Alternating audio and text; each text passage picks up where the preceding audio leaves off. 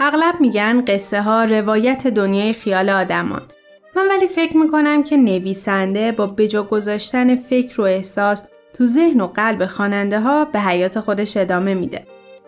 تعمق روی احساس و افکار خودمون موقع شنیدن یا خوندن یک اثر و تحلیل شخصیت و اتفاقی داستان دو تا فایده بر ما دارن. یکی اینکه کمک می‌کنن درک بهتری از واقعیت دنیا اطرافمون داشته باشیم. دومم اینکه زبان قویتری برای تعریفش بهمون میدن. مخصوصا به ما نوجوانا که قوای تخیل و درکمون تو پویاترین نقطه زندگی قرار داره. پس گوش می‌کنیم و میاندیشیم به داستانهایی برای نوجوانان.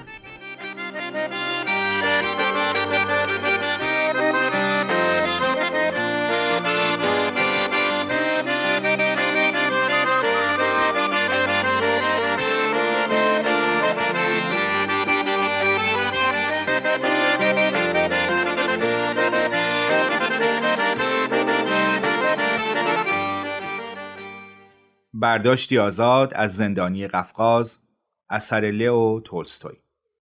قسمت اول. افسری به نام ژیلین در قفقاز خدمت می‌کرد. یک روز از خانه نامه ای برایش رسید. مادرش نوشته بود فرزند دلبندم من دارم پیر می‌شوم و آرزو دارم پسر عزیزم را پیش از آن که بمیرم یک بار دیگر ببینم. بیا با من خداحافظی کن و مرا به خاک بسپار. پس از آن اگر خدا خواست دوباره به خدمت بازگرد و من هم برایت دعا می کنم. از طرفی اینجا دختر خوبی را برایت در نظر گرفتم. دختر فهیمی است و میزانی هم دارایی دارد. اگر دوستش داشتی می توانی به جای بازگشت به خدمت با او عروسی کنی و همینجا بمانی. ژیلین به مادرش که پیر و زمینگیر شده بود فکر کرد. شاید این آخرین فرصت دیدن مادرم باشه. نمی‌خوام از دستش بدم. بهتره برم. اگه دخترم خوب بود چرا ازدواج نکنم؟ نزد سرهنگ فرماندهش رفت و مرخصی گرفت. با رفقایش خداحافظی کرد. برای سربازانش نوشیدنی خرید و سپس آماده رفتن شد. در قفقاز جنگ و درگیری بود. به همین دلیل راهها نه روز و نه شب امن نبودند. اگر روسی جرأت می‌کرد پایش را از قلعه بیرون بگذارد چه پیاده و چه سواره تاتارها یا او را میکشتند و یا به عنوان گروگان به تپه ها می بردند. برای پیشگیری از این خطر قرار بود هر هفته دو بار یک واحد از سربازها از این قلعه به آن قلعه بروند تا از مسافران بین راه محافظت کنند. تابستان بود.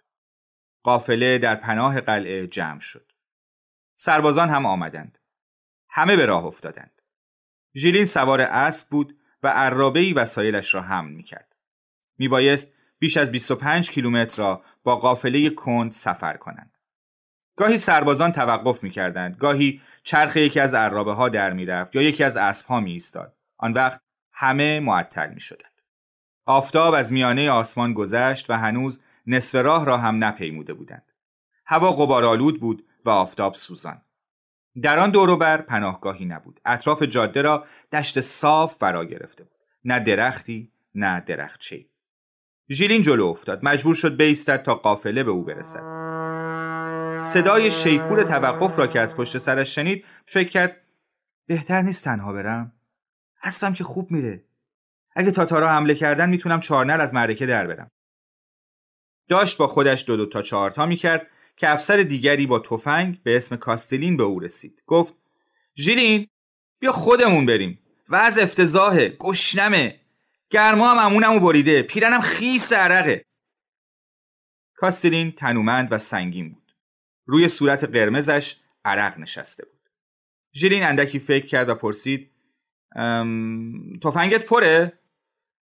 کاستلین گفت آره پره. ژیلین پاسخ داد خب پس بریم اما به این شرط که با هم باشیم. بر پهنای دشت و در طول راه به جلو راندند. در ضمن گفتگو مواظب هر دو طرف جاده نیز بودند. دشت که به انتها رسید راه از دره میان دو تپه میگذشت.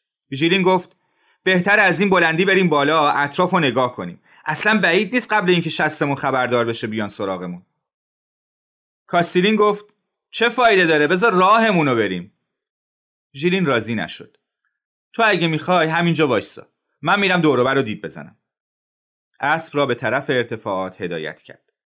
ژیلین اسب شکاری خوبی داشت که وقتی کره بود آن را به قیمت 100 روبل خرید و خودش تربیتش کرد. اسب ژیلین را با چنان سرعتی از تپه بالا برد که گویی پرواز می‌کرد. هنوز به قله تپه نرسیده بود که ژیلین دید بیش از سی تاتار در صد قدمی او ایستادند تا آنها را دید برگشت اما تاتارها نیز او را دیده بودند چارنل او را تعقیب کردند. تفنگهای خود را درآوردند. ژیلین رو به پایین چارنل تاخت و تا آنجایی که می‌شد به پهلوی اسب فشار آورد و فریاد کنان به کاستیلین گفت تفنگ تو آماده کن! کاستیلین تا چشمش به تاتارها افتاد. به جای صبر کردن با شلاق حیوانش را زد و به سوی قلعه برگشت. در میان گرد و خاک تنها دم اسب او دیده می‌شد. ژیلین وضعیت را نابسامان دید تفنگی دیگر در کار نبود. با شمشیر تنها چه می‌توانست بکند؟ به سوی قافله و سربازان محافظ تاخت. اما شش نفر از تاتارها نیز به آن طرف تاختند تا جلویش را بگیرند. اسب او توانا بود اما اسبان تاتارها تواناتر. داشتن از جلوی او سر در میآوردند. سعی کرد افسار اسب را بکشد و جهت حرکت را تغییر دهد اما اسب چنان میتاخت که نمی‌شد مهارش کرد. مستقیم می‌رفت تا سینه به سینه تاتارها شود. ژیلین تاتاری را دید که ریش قرمز داشت و سوار بر اسبی خاکستری تفنگش را بلند کرده بود. به سوی او میآمد و فریاد می‌کشید و دندانهایش را نشان می‌داد. ژیلین اندیشید می‌دونم شما لعنتی ها چه جنسی دارید. اگه دستتون بیفتم میندازیدم تو سیاهچال و شلاقم می‌زنید. خودم و زنده نمیدم دست شماها. ژیلین قوی هیکل نبود اما جرأت و جسارت داشت. شمشیرش را کشید و به سوی تاتار ریش قرمز حمله برد. از ذهنش گذشت یا از اسب میندازمش یا زخمیش می‌کنم. هنوز به اندازه یک اسب با او فاصله داشت که از پشت سر به او شلیک شد. اسبش تیر خورد. نقش زمین شد. تنه ژیلین را به زمین میخکوب کرد. سعی کرد برخیزد اما دو تاتار بدقیافه رویش نشستند تا دستهایش را از پشت ببندند. تکانی به خود داد و آنها را از پشتش به زمین انداخت. بلافاصله سه تاتار دیگر از اسبهایشان پایین آمدند و با ته تفنگهایشان به سرش ضربه زدند. چشمهایش سیاهی رفت. بیهوش شد. دستهایش را پشت سرش با گره تاتاری بستند. کلاهش را به سمتی پرتاب کردند. پوتینهایش را درآوردند. لباسش را پاره کردند و پولها و ساعتش را برداشتند. ژیلین به هوش آمد. اطرافش را نگریست. اسب بیچاره تیر خورده بود. سرش زخمی شده بود. بیهوده تقلا می کرد که با خنجر یکی از تاتارها جان باخت. یکی از تاتارها زین و یراق را برداشت. تاتار ریش قرمز سوار اسبش شد. ژیلین را پشت سر او سوار کردند. برای اینکه از اسب نیفتد او را به کمر تاتار ریش قرمز بستند. سپس همه به سوی ارتفاعات رفتند. ژیلین سوار بر اسب از این سو به آن سو میلغزید و سرش به پشت و به موی تاتار می‌خورد. چیزی نمی‌دید مگر پشت ازولانی و گردن کلفت و پس گردن تیغ زده و کبود تاتار. سر ژیلین زخمی بود. خون روی چشمهایش خشک شده بود. توانست روی زین تکان بخورد و نه خون خشکیده را پاک کند. بازوانش را چنان محکم بسته بودند که استخوان گردنش درد می‌کرد. راه زیادی را در فراز و نشیب تپه ها پیمودند. از رودخانه ای رد شدند. آنگاه به راه سختی رسیدند که از دره میگذشت. ژیلین می‌خواست بداند کجا میبرندش اما نمی‌توانست سرش را برگرداند. آفتاب غروب کرد. آنها از رود دیگری گذر کردند. از دامنه سنگی تپهی بالا رفتند. بوی دود و صدای پارس سگ میآمد. به دهکده تاتارها رسیده بودند. تاتارها از اسبهایشان پیاده شدند. بچه ها دور ژیلین گرد آمدند. فریاد شادی سر دادند و به او سنگ پرتاب کردند. تاتار کودکان را پراکنده کرد. ژیلین را پایین آورد و آدمهایش را صدا زد. تاتاری که گونه های برجسته داشت و به جز پیراهنی ژنده که حتی سینهاش را نمیپوشاند چیزی برتن نکرده بود جواب داد. تاتار به او دستوری داد. رفت کند و زنجیر آورد. دو تکه چوب بلود که حلقه آهنین به آنها وصل بود و چفت و قفلی که از یکی از حلقه ها آویزان بود.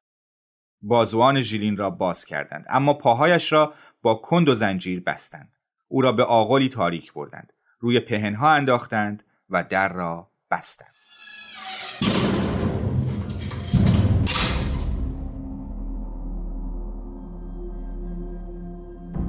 در مورد شخصیت ژیلین و کاستیلین چی فکر می‌کنید؟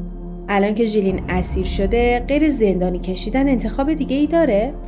لطفا نظرتون رو توی کامنت ها واسمون بنویسید